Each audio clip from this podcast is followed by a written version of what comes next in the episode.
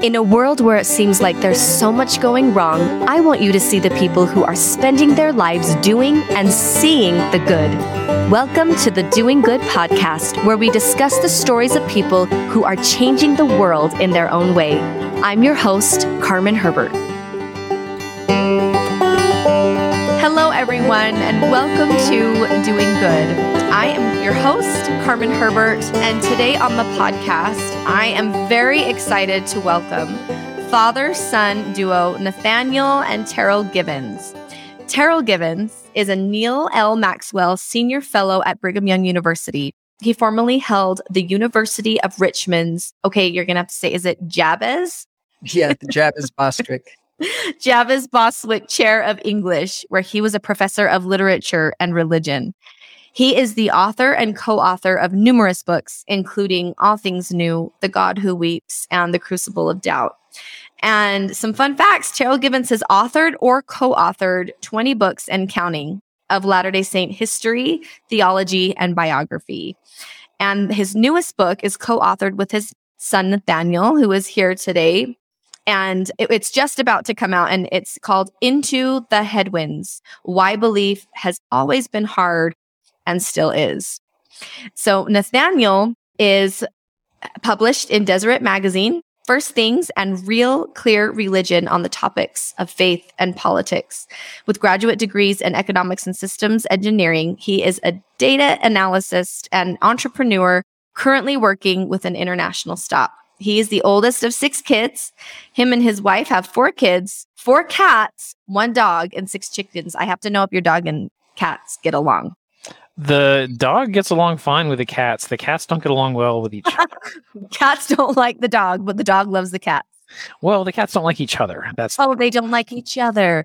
Oh, well, they're because cats are just kind of snooty. You have to like they really earn, are. You have to earn their love and affection. It's, that it just goes across species. I feel like that's so funny. And Nathaniel's favorite musical genre is okay, math rock yeah. Especially from Japan. I have to know what math rock is. It's a subgenre of progressive rock that has a lot of like time signature changes and kind of complicated rhythms. But yeah, it's kind of an experimental rock. I like it a lot. That is so it's not like doing algebra, like no. thinking about geometry and and, no. and angles. I'm like, I can't even imagine. This sounds very it sounds like you have to be really smart to listen and enjoy to something like math rock. No, I don't think so. I don't know much about music. I didn't even know what the genre was called until I just found a few bands that I really liked and nobody else had heard of them. And I looked them up on Wikipedia and I was like, oh, math rock. Okay, I guess that's what I like. Math rock. That is awesome. Well, I have to be honest. I, I, I've been in the music industry for a long time and I've never heard of math rock. So I'm going to have to give some, you'll have to send me a list of your favorite artists in math. Happy rock to do it. That you like. Awesome. Well, I'm so grateful to both of you for taking the time for coming on this podcast. And you have both done a lot of good in your own lives. And Terryl, I'd love to start with you and just ask you Have you always been a questioner? Have you always been a seeker of truth? Is this something that has that you've always been throughout your life? Yeah, I think I have been. My father was not a very sociable parent. He didn't interact much with his children. He he he loved to read and he would kind of cloister himself in his library and read. And if I wanted to be around my dad, I had to go in there and pick up a book and, and kind of sit next to him and read. So my earliest memories are being immersed in his library and I just became an addict at a very early age. I think of of reading across a variety of genres, subjects. I love that. And as you're speaking, you, for those that can't see that are listening to the podcast, you have a library behind you of books. Does it remind you of your dad being in your library? Yeah, it does. And many of them come from his library. He ran a, a book business up until the time he died, as do two of my brothers. And so uh, I worked with him for some years. I've always I've always been around books and it's made it easier to collect them. I love it. I've told my husband often my love language is reading because I'm I'm always reading a book. I'm always listening to several books on Audible. It's my escape. It's how I learn about things. It's how I think about things. I love every genre and it books really do have the ability to draw you away from your world not only to inform you and teach you, but to kind of view problems and perspectives from, you know, a fictional character's point of view. And sometimes some of the difficulties or difficult problems I've had in my life, I've been able to look at from different angles by reading classics like Anne of Green Gables or Rebecca or something like that. And so I I also have a great love of reading. And I, I can just picture you as a little child just sitting by your dad reading a book beside him and and that's a really sweet image just yeah, yeah. with your dad books are our consolation for only being able to live one life Oh, that is a beautiful statement. I wholeheartedly agree. Nathaniel, do you read with your dad? I know you've written a book with him, but do you have same memories reading with your dad growing up? Similar memories. My dad was a little friendlier than than his dad, so we also got to play outside together and you know play games and stuff. So it wasn't just reading but oh yeah definitely you know I've, I've, i grew up in a house where we always had a library even when we were living in a in a trailer a single wide trailer we still had you know my memory is that it was a vast library because I was tiny. I'm sure it can't be a vast library in a trailer, but my memory is that it was an entire library. So yeah, always surrounded by books and and I love to read to this day. I read everything. I read a lot of science fiction and fantasy. I read popular science, biographies, history. Yeah. Okay, so tell me about your life growing up. So were you born like did start out in a trailer? Like how many kids lived there when you were when you start? So, I'm interested to know. I, I was born when my parents were both still at BYU. So I was born in Utah, but I don't remember. I have no memories of Utah because they moved before that and they moved a couple of different places. Um, Lynchburg, New York. My first memories are really from when we were in North Carolina and my dad was in his uh, PhD program. So I'm the oldest of six kids. And I think we got up to four kids in the trailer before we moved to Richmond when my dad finished his degree. So, so yeah. Wow. Terryl, do you remember those days really well of just being a starving student all throughout getting a PhD? Oh yeah, hard to forget those days. And you know, we my my wife and I call ourselves the part of the McConkie Kimball generation. So, you know, the the council then was get married, have your children, and then worry about how you're going to get an education and a job. So we had a lot of children in rapid succession. And yeah, we were expecting our fifth still living in a mobile home. We used to have to have family home meeting in the middle of the trailer because if we had it at either end, it would tip. So, but at least, at least, you know, it was an intimate enough environment that we all were, were really close physically and emotionally. Yes. And, and probably really bonded together. Yeah, we really, uh, we really did. Yeah. We had, a weekly ritual. Actually, it's probably more than once a week, but Fiona is a great reader of books out loud. And so my happiest memories of being able to hold all of my children at once in my arms or roundabout while Fiona read us, you know, terrific books of literature. How did you find Fiona seems like she's very well matched with you personality wise and and and with your love of things and and and obviously a great supporter of you and, and pursuing education as she's as she's having all these incredible babies and welcoming spirits into your home and you're working so hard to get your PhD was very supportive of that. So how did you meet her? Well, I met her uh, appropriately enough on the very first day of the introduction to comparative literature class at BYU. So what what drew us together was our shared love of literature. She was also a very recent convert and I was a recently returned missionary, and I think we both were still fired with the, the excitement of, you know, exploring the gospel as adults and students. And we, our dates almost always just consisted of long walks around the environs of BYU while we shared our love of literature and music and art. It was a good basis for a marriage. That is amazing. And did you know right off the bat okay this this woman is different. She can kind of hang with my way of thinking. Yeah yeah it, it didn't take long. We dated for uh, gosh i guess six or eight weeks before we were engaged. And i went on a study abroad and we married when i came back. Six or eight weeks. But here's the thing is when you know i know they all say when you know you know. But truly i think that there is there is truth to that. When you're like why would i look for anything else. And it seems like both of you with your analytical thinking, like, well, what else is there? This is what I want and this is who I like. And why would I pursue anything else? This is what we're going to do. Yeah. Terryl, was, was there hesitation on her part or was she all in from the beginning too? Well, her story is that she was all in from the beginning. I'll never know if there's another story there. it's the right answer. Nathaniel, what was it like growing up having just two, honestly, uh, parents that are brilliant and intellectually minded and seekers of knowledge? Were they always trying to teach you and instill that in you? Did you feel like, well, this is just normal? This is how it is? Or was there a point where maybe you were growing up, you're like, wow, my parents are different? No, I definitely didn't think that at the time because in, in our home, it, it never felt like, okay, now we're going to teach you a lesson or something, or now we're going to do learning. Yes. It was, it was just natural. We're curious. We ask questions. We have conversations. You know, we nothing was off limits. Curiosity was always rewarded, and it, that was just, but that was just natural. Yeah. It didn't, it didn't strike me as like this is a way that my parents are trying to raise me. It Right. was just this is the way to be in the world. Right. know. Right. You have thoughts, you share questions, you share different perspectives, and that's just you know what everybody does. And no, it wasn't until much later as, as an adult kind of talking especially as, as the whole topic of, of faith crisis has become like so prominent in the latter-day saint community and also in the broader christian community.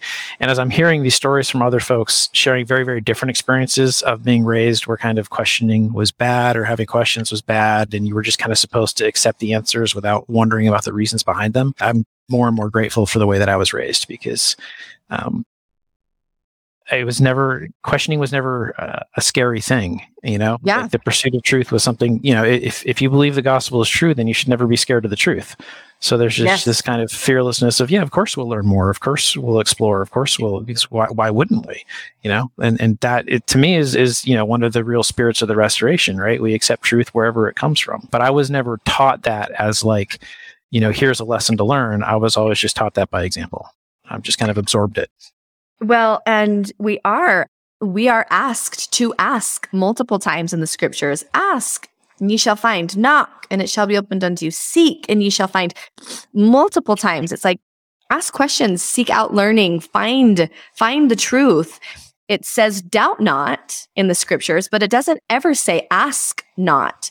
And I think that's an important that's an important difference when people are seeking to know more about the gospel and about their about truth in and of itself and, and, and about Jesus Christ and, and his life and all things that people have questions about to to know that there's a difference between asking and doubting. Terryl, when you and Fiona were raising your children, did you ever have a sit down conversation like, okay, let's always be very open about our faith and and and about having them ask questions to us and what we believe or was it just natural be- because you are both so inquisitive to raise your children the same way I think it was natural. I don't remember it ever being a self conscious point that we raised with each other or deliberated on. I, I, I was fortunate in that I also came from a background where, you know, my father was a, a teacher before he was a bookseller.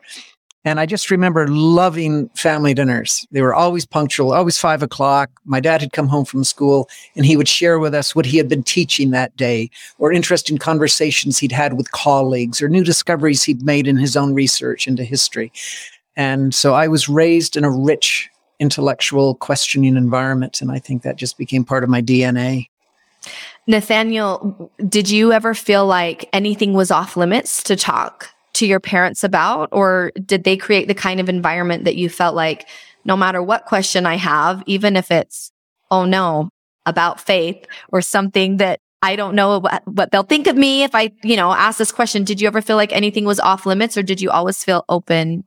And, and do you still talking with your parents about hard, deep questions? Oh no, I, I always felt open, and and I think one of the one of the reasons for that is my my dad's first book was called The Viper on the Hearth, and it was like a survey of anti-Mormon kind of literature and sentiment from the 19th century.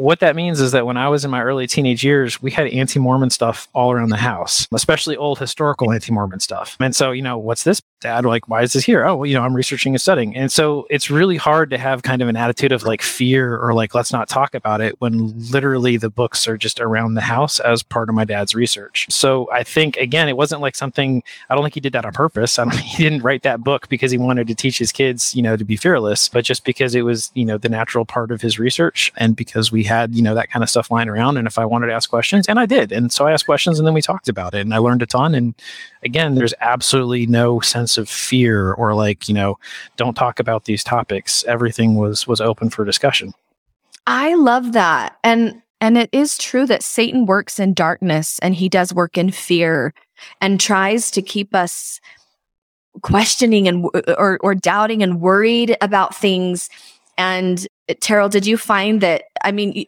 you you must have had a pretty rock solid testimony to be able to read those kinds of things and not let it shake your testimony or did you go into it thinking well if this is true it can stand on its own two feet and I don't need to be worried about what I find. No, that was a very self conscious attitude with which I engaged in that first research project. I, I, I, think it was attributed to, was it Henry Eyring's father who, who once said, you won't ever, you won't ever be asked to believe anything that isn't true, or you don't, you're not, there's no requirement, there's no moral responsibility to believe anything if it isn't true. And I just had this strong conviction going in, for example, that if the Book of Mormon can't withstand the most rigorous interrogation and scrutiny, if the Restoration can't withstand the most rigorous interrogation and questioning, then they don't deserve my loyalty. And so I, I think that was the attitude. It was the only attitude with, with which one can confront, as I think I tried to do, this entire history of anti Mormonism and critiques of the Book of Mormon and our history did you find that they do deserve your loyalty? They do indeed. Yeah, I, I came out only strengthened by by the investigations that I made. I love that. Nathaniel, do you feel like you have ever had really deep questions about your faith that have shaken you or do you feel like you've been pretty consistent and believing growing up, especially with in the gospel of Jesus Christ and believing the teachings of the Church of Jesus Christ of Latter day Saints. So I'm a little weird in that I did have a major faith crisis, but it had nothing to do with religion. Oh. When I was a teenager growing up, I really had this idea that the point of learning was to have certain knowledge. And so I believed that you could be absolutely certain, you could prove things mathematically, and you could know for absolute fact. And I just took for granted that that's what knowledge was about, and that's what you're trying to do.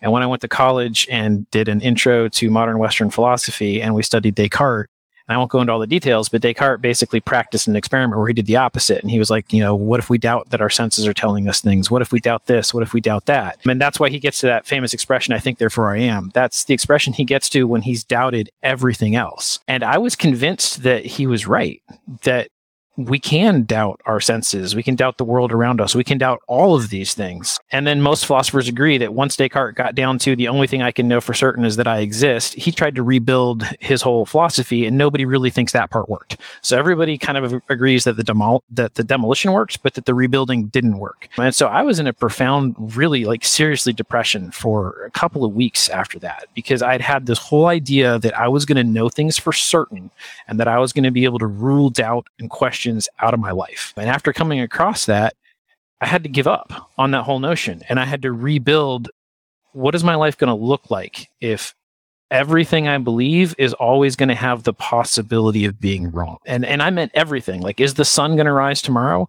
Almost certainly, but you can't actually say 100%. Like there's there's there's no such thing as certainty. And so I rebuilt everything without certainty. And so when it came to like faith crisis and, and, and a lot of those questions, no, I never really had any concerns, or at least they were not any more concerning than anything else. Is it possible that God is not real? Yes. It's also possible that the sun doesn't rise. Okay. So what? What are you going to actually believe? What do you think is more likely? What, what makes more sense? Um, and in my life, I have never found that anything makes more sense than the restored gospel again and again. I haven't always taken it as seriously as I should. So there have been times in my life where my testimony wasn't very strong, but that wasn't because of doubts. It wasn't because I had questions that didn't have answers.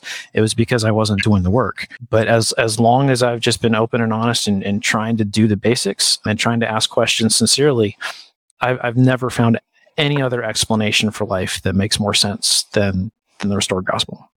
Well, I think you bring up an interesting point because it, if you do think about it logically and you just go back to the basics, like why is good and evil innate inside of us? Why does a little boy help his friend up and feel good about himself when he does that? What is that feeling of that made me feel good inside when I helped someone? Who gave him that feeling? It, it was something. Are we born with light and darkness? And if we are, what are those sources? Is it a person? Is it an energy? Is it a what is it? What what is the source of the light and darkness? And for me, as you stated, the most logical thing would be a God in heaven, a creator, it's someone that planted that within us. That that makes even logically thinking because I've had friends that that have said, "How can you logically believe that this is actually true?" And I'm like, to me it makes the most logical sense. What like what else would it be? When I go back to what else would would the light and darkness be? What other sources would they come from? But but I know that there are a lot of people that have been really struggling with this concept lately of what can I know? Is it possible to have a perfect knowledge of things? And if I don't, then I don't know about everything else. If I can't know this and I can't prove this, then I don't know. And Terryl, you and Fiona are part of the Faith Matters organization, which kind of tackles these big questions of these ambiguous things of how can we know for absolute certainty of a God?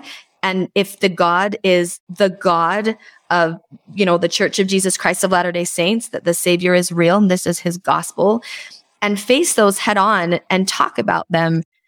How have you, I guess, logically been able to sort this out in your life? I know you talked about with studying the anti Mormon literature and kind of proving that that, that doesn't prove the church wrong, but how have you been able to answer, or are you still answering these questions in your own life? Well, I'm still working through all kinds of questions in my own life, but a couple of things I would say about reason and rationality and the grounds for faith. You know, we operate from day to day, moment by moment on the basis of reason, but also on the basis of intuition and moral sensibility and conscience and aesthetic response. And so the, the first point that, that I, I've learned that has been formative in my own faith journey is to recognize that there are various ways of knowing. There are various faculties with which we are endowed that allow us to respond to the world at different levels. And Uh, by different mechanisms, some physical, some emotional, some sensory, and some spiritual. And that those are all legitimate ways of coming to understand the nature of this reality in which we are immersed. The second point that, that, for example, Nathaniel and I make in our recent book is that, you know, most people know what deduction is. You have an absolute truth and you derive corollaries from that. Or you see the sun rise every day, and so you infer that it will rise tomorrow. That's induction. But most of the time, we operate on the basis of what's called abduction, which means we simply come up with a scenario that makes the best sense of the available evidence. So my little child gets chicken pox. Well, I know that last night they were at a slumber party. Okay, we don't know for sure, but the most reasonable abduction is that, that those circumstances and background make sense of why they have chicken pox today. I think faith often builds upon abduction as Nathaniel said, the restoration makes a whole series of propositions about the nature of God, of reality, of the human spirit.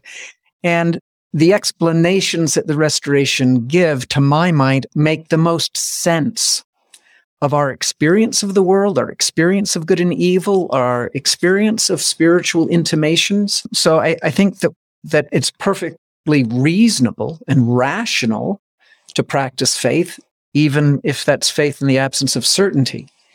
And the reason why Fiona and I participate in the Faith Matters organization and are on the board is because we believe that this is the best current organization we have found that finds a, a really magnificent synthesis between faithfulness to Christ, unstinting devotion to discipleship, while making room to, to vigorously ask questions and engage in conversations about the nature of faith. I think it's really important to distinguish between faith and faithfulness. in this regard. This is another point that Nathaniel and I make in this in this book, Headwinds, is that faithfulness means a, a bedrock commitment to Christ.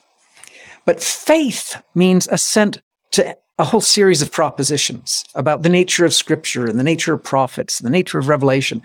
And we can continually be in process of reformulating our grasp of those concepts without calling into question the fundamental commitment we've made to Christ. And that's a synthesis that I think makes for, for healthy discipleship. So what would you say to people who think, okay, well, if if we're talking about faith and using all of our senses em- emotionally and logically thinking about things and, and, and intellectually thinking about things, what would you say? Like, well, then how can you, how can you deduct that this is the true church? If you're using all of those, well, let's emotionally and logically and intellectually think about this for those that come to different conclusions. Is there an absolute truth in the gospel of Jesus Christ? And is there a possibility for all of us to come to that truth, or does it depend on life circumstance and how they were raised and and and their emotional intelligence and all those other things? Well, I certainly think we are open and receptive to to truth at different levels and in, in different stages of our life journeys. And I think, and, and this again is one of the principal themes in, in our book, Into the Headwinds, is that we are enormously conditioned by everything from environment to genetics to life experience to, to subconscious processes that are always at work formulating hypotheses and, and beliefs. But that, but what that, what that, all that tells me is that the perfect, complete grasp of truth may always be just a little bit over the horizon, but there is certainly a trajectory on which we can situate ourselves that is moving in that direction. Right. And that's, I think, the journey of faith always is. I don't think that we'll all ever come to a complete consensus about that truth this side of the River Jordan, but I think we can certainly be engaged in a collaborative project where we share base, basic faith commitments along that journey. Nathaniel, was it your idea or your dad's for this book? I'd love to talk about this, the into the head into the headwinds, why belief has always been hard and still is. Who kind of came up with this concept or when did you start discussing, hey, this would be a really great thing to write about and d- dive deeper into? I'm glad you asked that question. Go ahead and tell her truthfully. I mean, the first Um, my dad and I talk about this stuff all the time. So a lot of the content in the book is just the type of thing that we talk about all the time anyways. But really the the, the first draft was was mine and it wasn't complete. So I I tackled kind of especially we, we do a lot of science in this, a lot of popular science like at a popular level so you don't have to read too many academic papers or anything. You know, how does cognition work? How do people form beliefs? What are cognitive biases all about? And I've been fascinated for a long time and writing for a long time about the kind of intersection of these concepts and faith and so I kind of wrote that portion.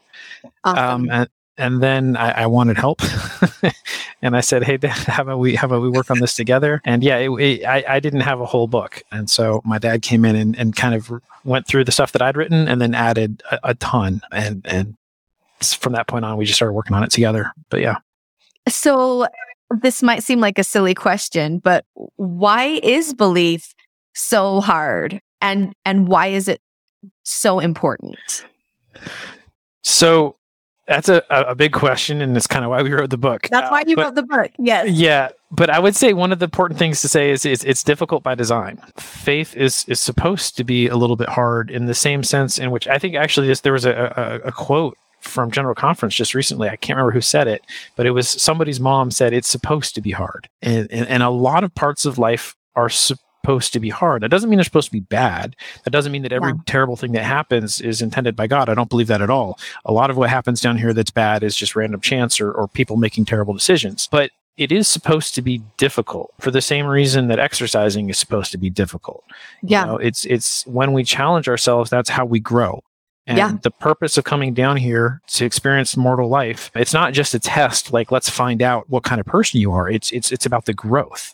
It's about becoming more like our heavenly parents. And growth is always a little uncomfortable and it's always a little bit hard. And faith is part of that. So and, and that's kind of one of one of the points we make early on in the book is that one of the problems that you know if you're looking at all of Christianity together as as a group of people, not as a theology, one of the problems Christianity has had over the last thousand years or whatever is that it's gotten a little too easy. In those parts of the world where everybody's Christian, it doesn't ask much of you to say, "Oh yeah, sure, I'm Christian too. I'll affiliate with that." You know, but that affiliation it can be shallow because it's it's not forcing you to make any tough choices. It's not forcing you to make any sacrifices. Faith becomes real when you have to actually make sacrifices or when you have to you know choose you know your beliefs when it's costly.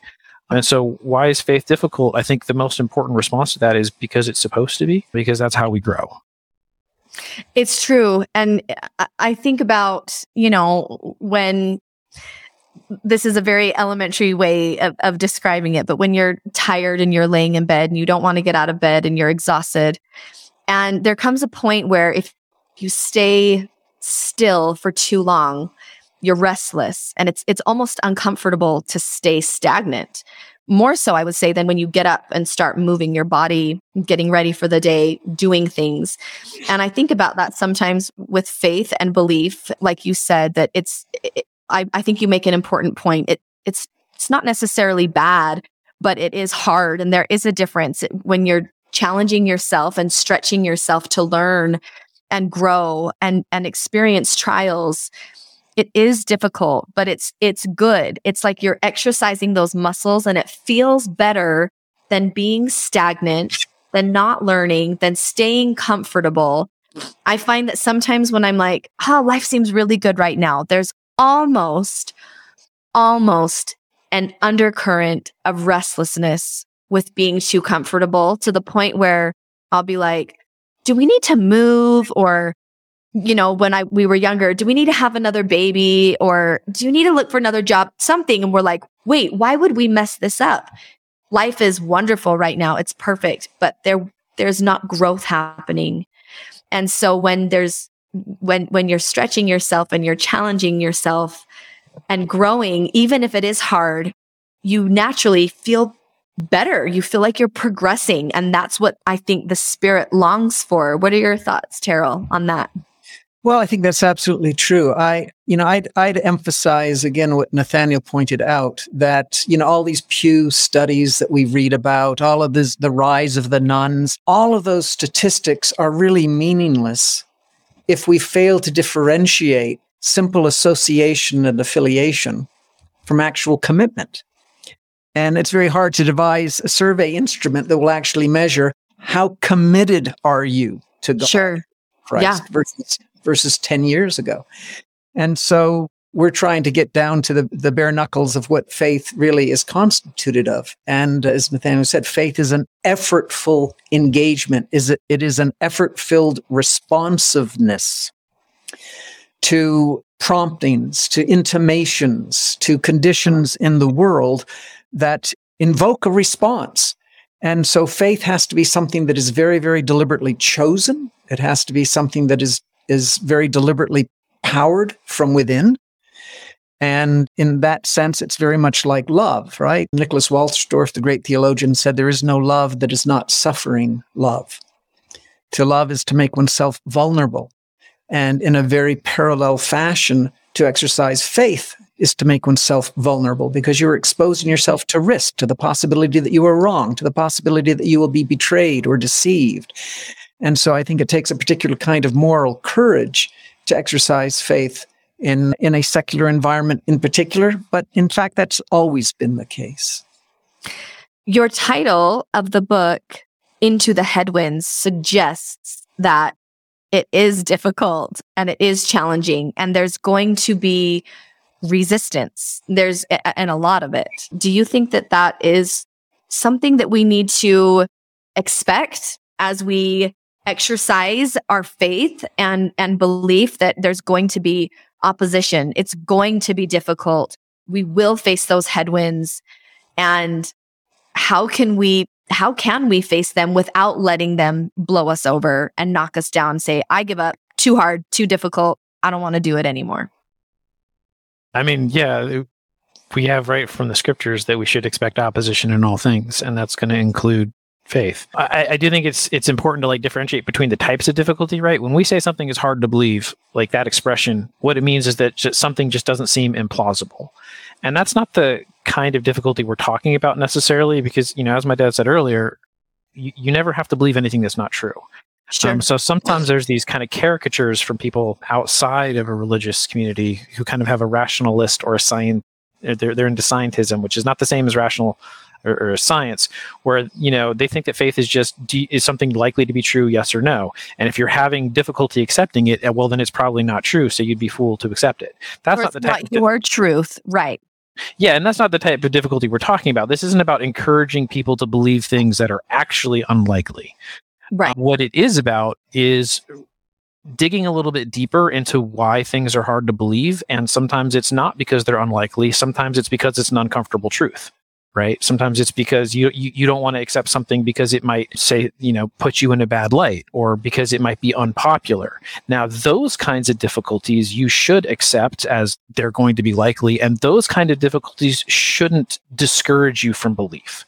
If something is unlikely, then you might not want to believe it. If something is unpopular, that shouldn't affect you. If something isn't as comforting as you wanted, that shouldn't affect you. So yeah, there's there's there's these types of difficulties that we absolutely should expect to encounter they're part of why we're here. It's part of the opposition in all things. And, you know, we should be prepared to to kind of confront those headwinds, you know, head on.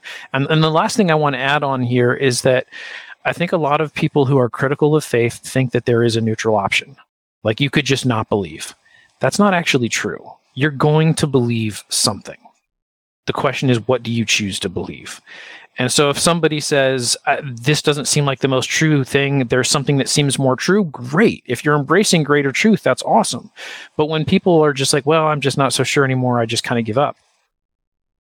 No, that means you're actually accepting something else, but you're not thinking about what it is that you're accepting. There, there is some other belief waiting in the wings to take over. And if you just kind of abdicate and say, well, it's, it's too tough, you know, I quit you're not actually just stopping believing, you're changing your belief from one thing to something else. And what I'd want to encourage everybody is you should always believe things that you think are the most true or the most likely. And that means you always are moving from one thing to something else that is even more true. You should never retreat because because you got to believe something. If I could just could add, I think there's another dimension to these headwinds that we often are oblivious to. The the public intellectual David French wrote an article recently in which he said, you know, there's a really important distinction that needs to be made between Christianity and Christendom. And what he meant by that was that Christianity might be a set of aggregate beliefs about Christ. Christendom is the cultural formation that arises out of those religious beliefs. And the same thing is true of Latter day Saint beliefs and what we could call Latter day Saint culture. And, you know, I, I recently wrote a biography of Eugene England, right? One of the, the most influential intellectuals of the 20th century in the church. And he lived a very tragic life, ended up being fired from BYU and disenfranchised by, by many of his co religionists. And it was because he kept emphasizing the gulf between the gospel taught in the scriptures and by restoration prophets and all kinds of cultural norms that had made their way into Mormonism that he felt were inconsistent with those gospel truths. Now, we may disagree about how we, right, how we turn belief into culture. But the important principle here is that, and, and somebody said this at conference, I wish I could remember, it was just, just last week, who it was who said that we have to own our testimonies. And another expression that was used is that we have to make our covenant path personal. So there's a sense, I think, in which we often have to be prepared to stand against the headwinds of prevailing currents in our own Latter day Saint culture and make sure that our discipleship is one that is born out of a personal experience, having having made God present in our lives rather than imbibing, right, a cultural set of norms and calling that discipleship. I think that incredibly important differentiation. And I completely agree, Nathaniel, with what you were saying that it, you can't just, you can't just say, I don't believe in anything because if you don't believe in something, just by default, you are believing in something else. And so you can't just say, I'm giving up. And I, well, you can, but, but you still are believing in, in something else. And so I think your, when you said, you know, we should always be building upon something, which is also in the Book of Mormon talks about further light and knowledge, line upon line, precept on precept, building until the light does grow brighter. And in my personal experience, I found that when I do take the time and face the opposition and, and, and put in the effort, that that light does come. Heavenly Father doesn't withhold it but but you have to seek it sometimes and and and put in the effort to find it and then it does come and and i found that for for myself with friends or family members that have been struggling right now and, and are on a different faith journey than i am when you begin to doubt and move away and stop seeking that the scripture that says then the light and knowledge that they have is taken away that which they have is is taken away. And it's interesting that I'm like, you knew, you knew this at one point. You believe this and you knew this. And then we'll have discussions where they're like, wait, what are you talking about? I'm confused about that. And so we have to be moving forward or we will move backward. And I, I love what you said, Terryl, about it, it, it's important to constantly be, you know, building upon what we believe and, and also giving ourselves i think patience and being able to say it's it's not i'm not i'm i'm not you know a, a bad person or an unbeliever if i am questioning or or wondering about something but that you can use that to really improve your faith and become more knowledgeable in any subject that that you want to. And and that do you feel nathaniel and Terryl that they're maybe isn't an answer to every any to every question in the church, but there's at least a piece that can come with seeking it out that you can at least get to a point where you think, I feel peaceful about this, even if it is an unpopular or uncomfortable truth. Yeah, I'm really glad. I'd like to get Nathaniel's answer too, but I'm glad you asked that question because, you know, it strikes me that Latter day Saints have just inherited this embattled kind of collective psyche right? We've been under siege. We've been persecuted. We've been marginalized. That continues to the present moment, right? With Hulu specials and pseudo documentaries and, and Book of Mormon musicals. And so we spend our lives trying to convince the world and ourselves. Yes. Our belief is legitimate. Our faith is legitimate. And because it's a, a never ending process, it, it seems to me that peace is generally lacking in our spiritual lives and in our encounters with the world. And sometimes I envy a certain kind of evangelical stance, right? Which is just full of optimism and confidence. Christ won the victory, right? Nothing is in doubt. The end is known. And, and because the restoration is a process, that also kind of tends to make us think, yeah, we're not quite there, you know, and, and certainly we're not there yet. But I think that we need to dig deep and find greater reservoirs of confidence in the direction of the path that as individuals and as a movement we are we are proceeding along. Yeah, I mean, I, I really agree with that. There's so much more room for kind of optimism. Are, are, are all our questions going to be answered? No, there's there's just no way that in this life they will all be answered. Can we find peace with that? I, think it might always be troubling. I don't think that we might necessarily. I would I would phrase it a little a little bit differently. I think we can find meaning, and pain and and even suffering to an extent. They're not so bad when there's meaning in it when we understand that we're a part of something. So I both believe that overall we could we could do a little bit more optimism and a little bit more confidence because our evangelical brothers and sisters are right when they're confident that Christ already won the victory, that the end is not in doubt. They're right. We believe that too. We just maybe don't emphasize it as much as we should. So, no harm in learning from folks who have really good habits, and they do. And then when it comes to individual questions, just accept the discomfort, maybe a little bit, you know, because some things don't get fixed in this life. That's true of our questions. For some people, it's true of physical conditions. You know, not everything is okay in this life but that's okay if we have faith that the victory has been won and if we know that the end is not in doubt.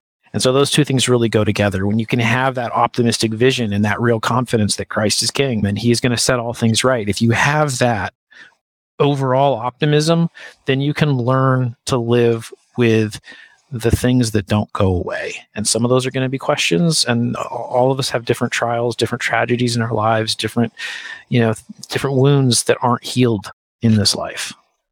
And, you know, they're not going to stop hurting, but we can still have hope.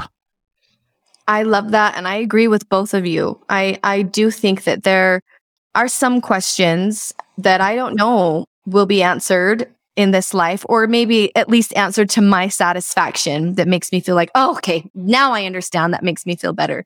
But I agree also with you, Terryl, when you say that there is a peace that we can have even amidst the discomfort that Nathaniel's talking about. I think that we can have both. We can feel like, I don't understand this. It's a little confusing to me, but peace is a gift from the Savior, Jesus Christ. Okay, I'm going to go ahead and I'm going to hurry and wrap up and ask people where can they buy your book? When does it come out? And where will it be available for purchase? Our book is available on Amazon as of right now. And I was just notified today that the Kindle version should be available within a week or two. So by the end of October, both the Kindle and the print version should be available. Perfect. And this book is called Why Belief or Into the Headwinds Why Belief Has Always Been Hard and Still Is. Thank you so much, Terryl and Nathaniel, for coming on my podcast today, for talking about really important things. I feel like I should have gotten a better night's sleep before I talked with you because you are both so brilliant and intellectual. And I feel like I had just mom brain most of the time. And I don't even know if my answers or questions were coherent. But you two are amazing. You are doing so much good in our faith community. And I'm so grateful that you are sharing your message with others. I can't wait to check out your book. Thank you both so much. Thank you, Carmen. it's been great. You did awesome. Good conversation. Thank you. I am Carmen Herbert, and I'm so excited to tell you about an amazing app that my whole family loves. It's called Our Turtle House, and it's full of literally thousands of hours of full length talks, just like the old talk on CDs or talk on tapes, from some of your favorite Latter day Saint speakers like John Bytheway, Meg Johnson, Hank Smith, me, and a ton more. Plus, there's podcasts, firesides, devotionals, come follow me resources, and entertaining content your whole family will enjoy, truly, all in one little app. And you can use promo code Doing Good, all one word, at checkout, and you get a full month free. So check it out and sign up at ourturtlehouse.com. See you soon.